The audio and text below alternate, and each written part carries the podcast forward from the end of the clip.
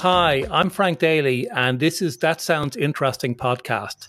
Today, my guest is Matthias Muller Cray, who has had a very interesting career from a lawyer to an editor to a course developer most recently and to being a speechwriter. The speech writing is what we're going to focus on mostly, but we'll cover all the other areas. So, welcome, Matthias. I'm delighted to have you on my podcast today. Oh, it's a pleasure. Pleasure to be here. Thanks for inviting me. Matthias, as I mentioned in my introduction there, uh, you've had quite a varied career, uh, and maybe we can just discuss some elements of that from when you moved from being a lawyer into actually being an editor, and then we'll we'll move on from that over time. I finished my degree in 2004, my lawyer's degree, my bar exam, and um, I I didn't really want to work in that in that in that field, but at the time the the labor market for for people with a legal background was so terrible that I just I had to take on some freelance work as a lawyer and never really suited me. And then um, yeah, I started to leave that work and well yeah, the, the recovery process from being a lawyer is still still going on no, no, I tried to to try to find. I wanted to do something with writing, and I started to look for for work as an editor. But I mean, as we all know, like the publishing business is like is a is a dying industry, more or less. So it was. Um, it was really hard to to land a, a, job, and I had no background. I had no formal training as an editor, and um, so it was quite hard. It took me over a year, but then I finally was able to to get a job and and at least move into the direction of where I uh, wanted to go. I know you worked for four. I think it's four years that you worked for as an editor in a legal area. I guess using your background from being a lawyer. I, I mean, I, it wasn't really a legal editor's job, but it was my legal degree was what um, allowed me to get that job. So it was a legal publishing house that was basically working the area of like labor law and social law, and they wanted to have like some kind of magazine, some journalistic publication that would would make it more more attractive to their customers to subscribe to their otherwise legal publication. So it was really it was an interesting time. It was like the um, was the crisis of 2008. So many people uh, many people got fired. There was a lot of tension in the labor markets, and and working in that field at that particular time was actually very interesting. How did you go from being um, an editor suddenly to being a speechwriter? That was quite a transition. Yeah, I think the thing is that because the labor market was bad and also like I didn't really know what I wanted, the jobs that I landed as a, a lawyer or later as an editor, they were all not they were all not like really I didn't really enjoy these jobs. And especially the my editor's job at the beginning at the end was there was a, a lot of tension, a lot of conflict. So I decided to leave and I decided to do something that I really wanted to do. The only problem was that I had no idea what that could be, you know? And all I knew was that, but I, I knew that I knew like, I knew that I wanted to be, that I wanted, I wanted to have a job where I don't have to be in, in, in one specific city or in one, in one office. And I knew that it should, ha- should have to do something with writing. And I wanted also wanted it to be like more lucrative than than journalism, for example, would be. And so I just had these these these overall conditions that that I thought my new job should fulfill. And then I had a list of ideas, and one that was pretty high on the top was speechwriter. So I decided to do that.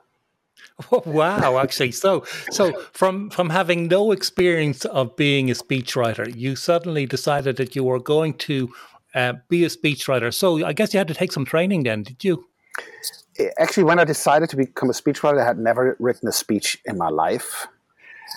And but I, I had written like editorials in, in in in in our magazine, and I knew that this kind of more like emotional uh, um, and like the direct like addressing your audience directly that this was the kind of writing that that I I knew that that that it would suit me.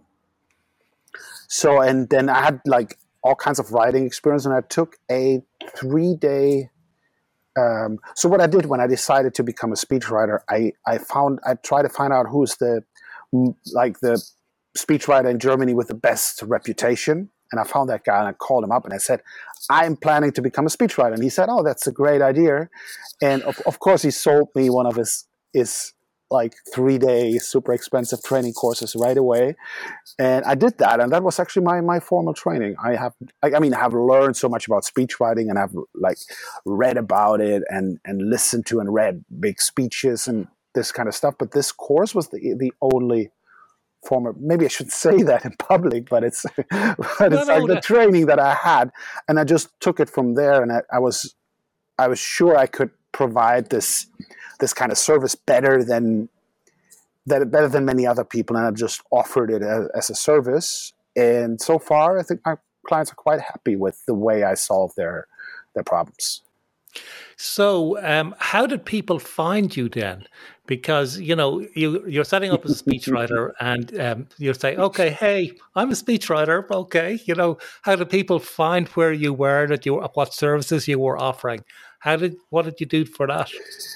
Um, yeah, I mean, it's just like I I think like speech speechwriter is a very unique um, profession. Not many people. Um, not many, not many people do this kind of work and was also like there is demand but there's also not so much demand so like you can't just set up a website and expect people to to phone you up and and hire you so and i knew that would be that that marketing would be probably the biggest challenge in this job and it still is a big challenge so i had a website that had to be well ranked and also like in the, at the beginning i decided to uh, really like to really go into it on the on the second of January, two thousand thirteen. I think it was when I really went for it, and then I just I I call I did a lot of cold calling. I called like I I, des- I decided to call five people who could potentially hire me every day cold call so it's not like talking to the secretary but actually like like trying to get like the the people, the decision makers on the phone, and I told them, "Hey, I'm a speechwriter," and, he's, and they, they most of them would say, "What is a speechwriter?"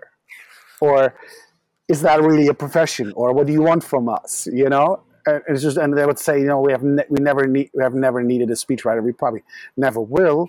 But also, like in that time, I found com- and but like every once in a while, you call somebody and they would say, "Oh, you're a speechwriter. That's exactly what we need right now."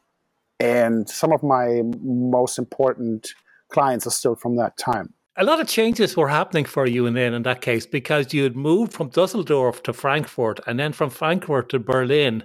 Okay, so your locations had moved twice, and um, your career had completely changed from what it was before, and you were cold calling people to try and get business. So I guess it took a while to ramp up. Then Dusseldorf is my hometown, and I I still like it very much. I went to Frankfurt for uh, because I couldn't find a job anywhere else, and then I went to Berlin because it's this this big city where just and you say and you tell people, oh, I'm starting over. Everyone or most people you meet are just starting a new thing, and that was a very inspiring environment to to actually do that because of all the startups and because of the kind of the alternative aspect of Berlin, which makes it quite distinct in many ways, different from many other cities in Germany. Um, it allowed you uh, feel that you could start up in a completely new career and be successful without feeling, I guess, in any way uh, um, uh, constrained by uh, uh, the challenges that were ahead. I mean, I, I, know, Frank, you have been to Berlin many times, and I think you can see that every street corner that Berlin is a city that is just in the early stages of like, you know, if, if Berlin was a person, it would probably be a teenager or maybe in their late teens uh, um, at the moment. And so there's so much change in that city that if you change yourself, it it can be a very fruitful environment. Of course, there's a lot of energy there, really, and a lot of can do, and people want to try all sorts of different things. So that was good.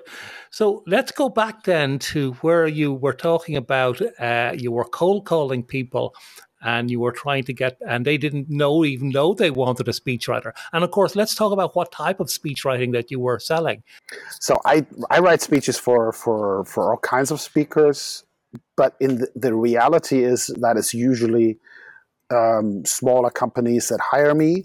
Um, the big companies they have specialists to, write speeches, and and in politics, and at least in Germany, most institutions or members of parliament they don't really have a, a budget to hire an, an outsider to do this kind of job. So, and I work for yeah s- small and middle sized companies, and it's actually it's also very interesting because there are so many. Mm, so many different germany is, is the whole country is based on the whole the economy is basically based on what's called the the german mittelstand.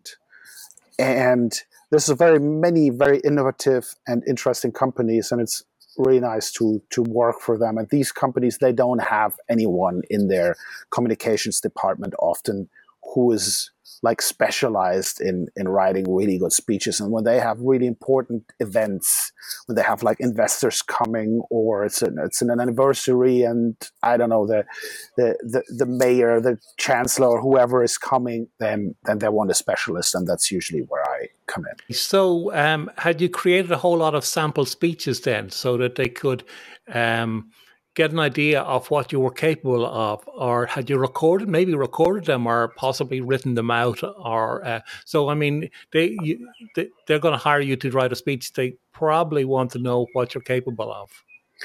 That is that is the thing that's re- that, that is something really difficult because. Um, like sample speeches is like speeches that I've written for somebody else. In most cases, even if if I, I cut out the names and the name of the people and the, the places whatever it's in many cases it's it's quite easy to figure out who gave that speech for what occasion. And i mean discretion is one of the most important things for for anyone who is a speechwriter. You most like most of my clients don't want anyone to know that they hire me. So this is there's no for example i, ne- I almost never get work through word of mouth. Even if my clients are super happy with my work, they they won't tell their friends or their their peers or their colleagues um, that they hired me because they want everyone to think that they themselves came up with the word. Wow! So so it's a kind of a ghostwriter, speechwriter. Yeah, here the word ghost it really it really applies. Yeah, it's it's difficult and for marketing, but on the other hand, since people value anonymity so much, they're willing to like search the internet and yeah just google speechwriter and they're willing to get in touch with somebody they don't know because they want this discretion. So you're uh, giving them the ability to look good and you're i guess that's what the product you're selling is the ability for them to appear much better than they actually are in terms of uh, writing a speech and delivering a speech. Now i guess there's a two th- distinct items there. One of them being writing the speech so that it actually is coherent and delivers the message in a good way. And the second one is the timing and how the person actually delivers it. And I guess you were probably selling services in both those areas. I I do coaching, but it it rarely happens because it's it's still I mean maybe after the pandemic people will be more off more open to do that like over the internet, over like Skype or Zoom or whatever. But so far, um, um, people would have to fly me in. And as I said, like I'm based in Berlin, and if you know Germany well, it's a, the the middle-sized companies like my clients. They're not based in Berlin. There's not much business in Berlin. There's much more in like Frank around Frankfurt in the south, in in the in the Ruhrgebiet, in the Rhineland, Hamburg. This is where companies are, but very few of them are in Berlin. So they would have to fly me in to to coach them through the delivery. Uh, but most of them are happy with just the text. From an advertising point of view, to getting those people, I guess you were starting to use like something like Google AdWords or other other services like at Facebook or other items in order to reach the people who were look or did you use other methods apart from the cold calling which you mentioned earlier on? Yeah, I haven't done cold calling in a while. I maybe should get back to that because it's uh, I mean it's it's very scary and you you get a lot of rejection, but like it's yeah, maybe like some um some I don't know, maybe weightlifting is something like that. It's not particularly joyful, but it feels good after you've done that. Yes, um, I guess there is that sales feeling of a salesperson who's managed to call somebody up who never met them before and get them to agree to buy something which they weren't, they possibly wanted, or maybe they didn't know they wanted, but possibly needed, and uh, and agree to. So, in those sort of cases, though. Um, does somebody just agree to do it or do you have to create a sample a sample of a of a speech and then they re- read it over and you go back and forth a few times until you get to where it is? Or is it just to give you the heads of, of the items that they want to cover and you write the speech and then they just take it and, and that's it one shot? Well first of all I can, so I can't really give them so many samples, but I usually promise them I work until you're you're happy, and if it takes like a lot of revisions, then that's fine. But also, that that almost never happens because if I write a text and it's like very far from what the what my what my customer wants, then the then the communication beforehand went wrong. So what we usually do. Um, my, my client and I, we will talk on the phone and we spend as much time as necessary to figure out what the message actually is.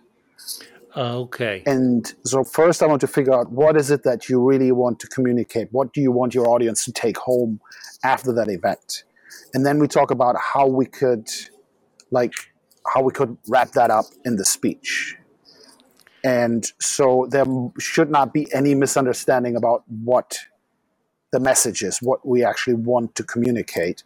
And then there might be details that we have to change that that that the client says, "Oh, this I didn't like this anecdote so much. Can we do something else?" Or this joke is a little bit like, I don't know. This is not my sense of humor. Can we change? Can we change that? So the, the, the details that have to be changed. Um, and often I, I just offer like if if we example for example if we decide to have a joke at the beginning so to to to open up to loosen the the, the mood in the room then um, I might just should suggest three jokes and they can just pick the one that they like most. Obviously, it's a key aspect to a good communication, which is having humor involved in the speech itself. I advertise my services in Germany. So I think the reputation that Germans have of not being funny, I don't think that that is true but there are many people who would say like many people who run companies who would say that when i give a speech that is not a moment where i want to be funny or humorous.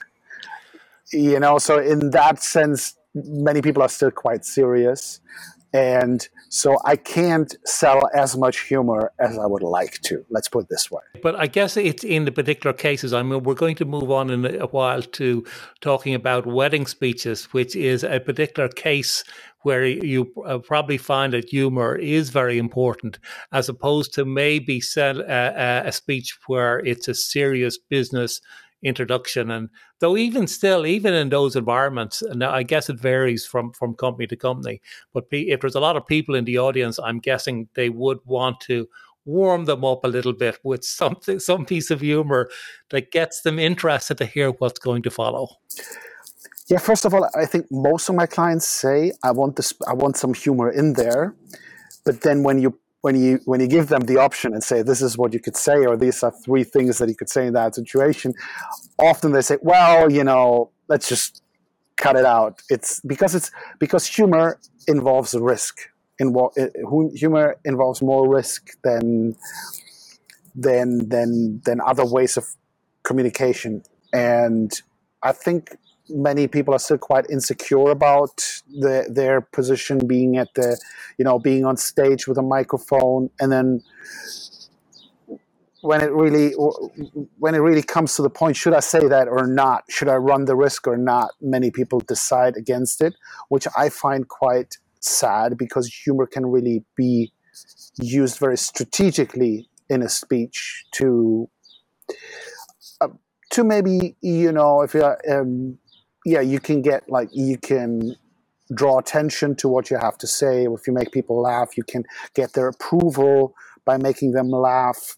If they if they if they don't if you know from the beginning i'm not the kind of person that this audience will like. It could help you a lot to like to get them onto your side by making a joke. So it's it's really something they can use and should use strategically but unfortunately some people don't often don't want to run that risk I guess it has to be balanced with the possibility that, um, especially in these days of in some companies, certainly politically correctness being maybe over the top sometimes. But the fact is that uh, humor is often based around actually uh, finding something humorous about a particular section of a community. And th- that can sometimes be politically incorrect, but it can also be very funny. And so it's a, a thin line, I guess, there between getting a lot of people on your side or alienating certain people because the joke didn't quite go down with certain people in the audience?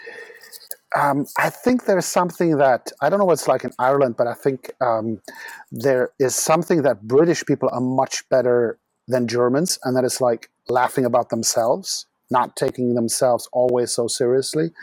And so I think when I hear speeches that are given in England, I see that speechwriters there have a have a lot more a lot more space to try things, to be funny. And in Germany, it's it has to be when you when you talk about political correctness, you can't even touch any any area that might offend anyone. It's more you have to be the the jokes have has have to come from from something else, not from laughing about the speaker. Uh, yeah, you have basically have to like write in a surprising way in order to make people laugh. So it's, a, it's quite a challenge if you're going to have humor in there. So, and we talked about how you had a lot of communication, first of all, with the person who uh, is you're writing the speech for. So you know what the issue, the issues are, what they want to communicate, how they want to communicate it, who the audience are. All those items are all in there, and then you sit down and write the speech. And when you've actually written the speech, and and do they did they ever give you a recording of the speech afterwards, or is it just you deliver them a script that they finally agree to and then that's it? Very often, unfortunately, I don't I don't get any feedback. So people would say, "Oh yeah, I like your text," and they will pay me, which is the the most important feedback that I want, of course. But then it's like some clients get me video recording. Sometimes I'm invited to the event, to the event, which is can be very interesting, especially when it's like, you know, when it's like some when the event is some kind of importance. But so, but often I I don't hear anything, and it's quite it's it's quite sad. You you don't know, but also I must say that first time I ever I, I at the very beginning I, I, I wrote a speech for um, for a lawyer. It was the head of a lawyers organization, and I wrote a speech for him. And that speech was delivered in the Paulskirche in Frankfurt. You must know that Paulskirche is a, is a very um, has a very um, has a very historically um, a big meaning in Germany. It's the so-called the cradle of our democracy or the first attempt of democracy in Germany, and it's still like many important events are there. And then the speech was written and the, the, the speaker he read it like word by word and i was sitting in the first row and actually one of my former law professors sat like next to me and it was i was so uh, there was actually humor in there. I was really i was so scared that this may go wrong. And this was one of the first speeches i'd ever written. And it was like i wasn't sure if i wanted to experience that a lot because i think for most speechwriters it's really it's a very very exciting moment where your words are performed by someone else who isn't a performer. So many things like many jokes that just go wrong and um, so that's a very um, that can be a very nerve-wracking experience but you know if you make a comparison with we'll say a musician who writes some music for somebody else they would like to hear how it sounded, right? How that person interpreted their music, or, or, or, you know, an actor. You know, if you wrote a play, you would like to see how a director and actors interpret it. So I guess there is there is some beneficial from it, but I can appreciate that it isn't always possible depending on in the business context. But what let's talk about for a second in the context of weddings, because you've done quite a bit of work in that area of wedding speeches. So yeah, when I started out as a speechwriter, I thought, or I think it's really important to get a lot of experience because I didn't have I didn't have the experience, and so I didn't have a background. Most there are many speechwriters who have like worked for a member of parliament or something as an assistant. Uh, I had never done that, so I really wanted this experience of talking to a complete stranger on the phone, trying to figure out what they want to say, and write a text that they're happy with. And and writing wedding speeches, especially at the beginning, was one of the e- more, more easy ways to to get work. It's also not it's not really well paid because it's like pri- people private people paying it out of their own pocket. So it's different from writing a speech for a CEO for for a company. But I did that like a lot. The first couple of years, I wrote many many wedding speeches, and but it's also a lot of fun. You hear like you write the speech for the father of the bride who doesn't like the groom. You know, you know, it's just this is, really like for a speechwriter. I think it's a great challenge. You know, how do you how do you find the right words? And uh, that was a lot of fun. It's just that that the the return you get, like the, the money is, is of, the long one. It's not really. It doesn't really work. It's not really sustainable. So, but the nice thing about wedding speeches is that they're that the the situations are quite comparable. So everyone, every there's always there's always some level of tension between the the groom and the father of the bride, and there's always something that the the best man knows that he, he better shouldn't tell the audience, and it's like stuff that everyone can can play with, and yeah. Okay, well, that's quite enjoyable, I guess, as well. And I guess you moved on and you created some books for for uh, for um, people writing speeches as well. Yeah, most importantly, I created a website. So I didn't want I so I knew that most people who got to my website were interested in wedding speeches, but I also knew that 99% of the people who come to my website looking for like blog articles and something about wedding speeches, they don't want or can't um, pay my fee. So I created a website where all these little jokes that I know, I collected them. And so when you're like, let's say you're best man, you can go to my website and you would see speech openers, funny ways to introduce yourself, you know, how to make jokes about the groom and, and this, and there's a very big thing. I, I must have like, I, I, it's probably thousands of of little jokes that for and it's for, and I extended it for birthdays, for wedding anniversaries, and wherever, so people can can go to my website and just find the kind of jokes that I would probably include in the speech if I were to write it. And do they buy those, or are some of them free, or maybe a mix of both? Some of them are free, but it's a, it's a paid service. Yeah. So for people who want to access all all the the little like nuggets that I've found over the years. People want to access all of them. They yeah, they have to pay a fee. Of course, of course, and they're they're getting huge advantage of years of writing speeches for various different uh, situations, I guess, as well. Um, so, what about the teaching the workshops? Can you tell me a little bit about those? So, first of all, I think um, if you start like I started to become a speechwriter, but from the very beginning, I was very sure that I didn't want to just offer a service. I wanted to create a business. And I think the difference is that that if you just offer a service, you're just you're you're just like you work like an employee, but you are not an employee. People tell you what to do, and you do it. You you sell pretty much sell your time. And I wanted to do something that that is more scalable. This is why I designed the, the wedding speech website. And I also wanted to teach because then I'm not giving my time to one person, but ideally to, to, five or ten people in a room who who I teach, who I help writing the speeches, who I can consult So that was one of like the the like early on when I started, I, I just decided to be to get as much speech writing as, experience as possible, and then started teaching seminars on speech writing, and then I designed the the uh, the website. So I really wanted to become a business.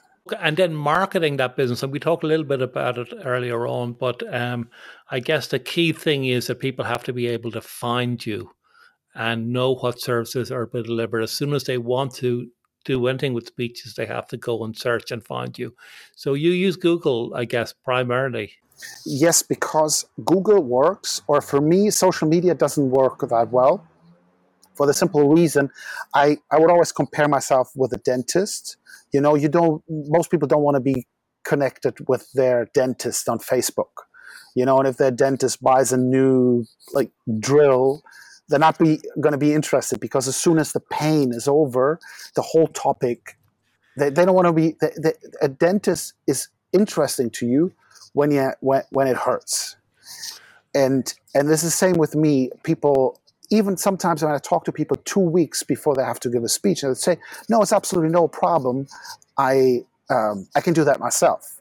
And then, but after they spend, let's say, an entire weekend in front of like a like a completely empty Word document, you know, then Monday morning, the, their motivation to actually have somebody help them um, is is high enough, and then they will go online. They will maybe find a try to find a solution, mostly Google, but any kind of like search engine would would be beneficial to that. When people say I have a problem and I need to have it solved right away. I guess that's that's uh, uh, a key element in terms of getting your customers. So let's look a little bit of the more recent areas that you've been looking at in developing courses. I know you've recently developed an online course. Maybe you could talk about the experience of creating it from a content point of view and also from all the learnings that you've had to do in order to be able to create a video course. Um, I mean, you. Um, I asked you for for advice about, especially about the technical aspects. But it was uh, the story. Pretty much is that I read in, um, I think in February last year, I read an article that said that um, the market for online courses would go up, um, would would grow six times to the to the revenue of early 2020 within two years. So, and that was an, an, an article that was written before the pandemic. So when the pandemic struck, as you can imagine, like for a speechwriter, this is a pandemic is not really it's not really helpful to for your business because there are no events, so there are no speeches. So it was like a that was like a challenging time. So I thought, okay, what? But also I I, I didn't have like I didn't have so many deadlines and and didn't have so much stress. I asked myself, what can I do? And I decided to design an online course. And I thought, yes, probably like I've taught courses on speechwriting already, so I probably have to just have to compress that in into a course, write it down quickly, and then perform it in front of a camera and put it online, and that's it. And I thought it was like a maybe two three month I would need for that. And then I think with all the the the, the projects I've I've I've I've had in my business and in, in other areas of life, I think this was the most difficult one. Well, there's a lot of different skills that you had to learn. Just, I should just uh, make a point here for people who uh, uh, are listening to this on audio only that there is a bird uh, occasionally squawking in the background, and you're in the garden. Just so to give some context to what uh, that squawking that's been going on behind you. But um, um, but going back to the, the the item here, there's so many different items in terms of creating the course, creating, making the video yourself, uh, setting it up technically correct, uh, editing the video, creating the structure for the course itself, and then I guess creating a means by which that course can be purchased. Actually, when the crisis struck, I was in in in Barcelona and so here in Spain, we had a very strict lockdown. You were not allowed to leave the house. You could go like grocery shopping and take out the garbage, and that was pretty much it. And after a while, I found that I could go to the roof of the house. So I would, I would take walks on the roof, like walk in circles, and listen to podcasts about how to build audio courses. And these podcasts, they basically they, they want to sell you courses on how to do online courses, and and they make it sound so easy. They tell yeah, that's so easy, and you do this and you do that, and you make like I don't know, 200k, and you know, it's it's just. And I listened to them. I I, I wouldn't say I believed everything I heard, but it, it sounded very promising, and I was quite stressed out about the pandemic and everything. And I thought, yeah, this is gonna be this is gonna be good. This is gonna be easy. And then even to a course that I already taught in person to compress that and actually like videos that I perform in front of a camera, like it had to be really, really dense um, little pieces of information, and even that took me so much time. It was just such a. It was like it felt like writing a book, and then once that was finished, I had to figure out the.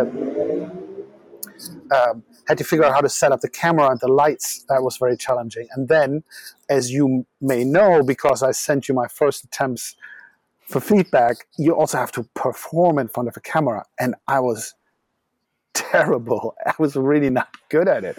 It just needs practice, though. You know, the thing is that, and the thing is that you're trying to do a lot of things at the same time.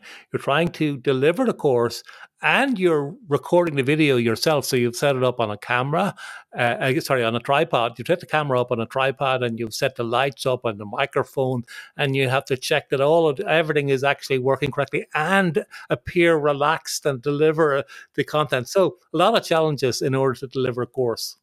Yeah, it is. Uh, yeah, and this is like also you need to have the room, you know. And at the time, is um, so at the time I was I was recording, we were back in Berlin in our um, in our two like the apartment has two not very big rooms, and one room was for I think for two weeks was completely like it was the the the, the recording studio. So my girlfriend couldn't like use it was even on a personal level it was really it was uh, it was challenging. And then i recorded everything and then of course you have to edit it. And that also I, I wanted to do I wanted to do it myself. I wanted to control the entire process. And then I edited it and I finally had everything finished.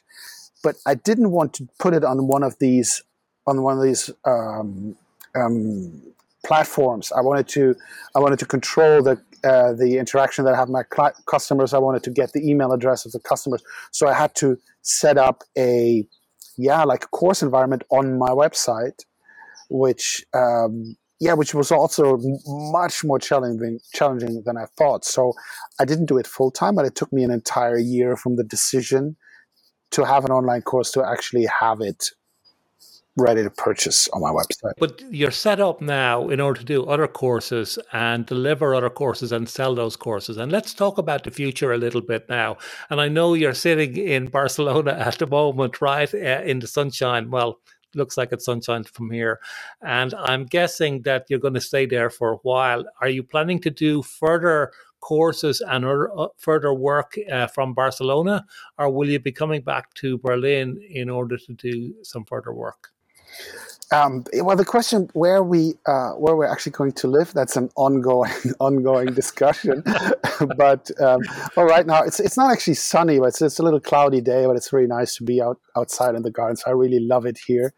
Uh, I have to go back to Berlin at some point and then make a final decision where where actually. Uh, it's going to be like the where the home base is supposed to be but um, going back to the courses, the good thing I think if you once you have like figured it out how to make the course, how to shoot it, how to get like results that are at least good enough or even like good. Like once you have that, you can I could set up my environment. Like I have a bag that is maybe like this. Can you see like this size? And it, it has the tripod, the camera. It really contains all the material I need. I work with a green screen, and I could set it up almost anywhere. And I'm definitely planning to to do more courses to, yeah, to I want to really make this grow. And um, yeah, the good thing about an online course is once once you have it, there's not so much. I offer the course with coaching sessions, so I may have to like talk to to my to my customers about their their speeches and their texts, like here and there. But basically, the idea is to create more and more courses and to provide this kind of also environment for people who want to learn this particular type of writing or this particular type of communicating. I want to provide the environment where people can really, from the start, from the basics of speech writing up to being really good and professional. That sounds like an interesting and very exciting future ahead.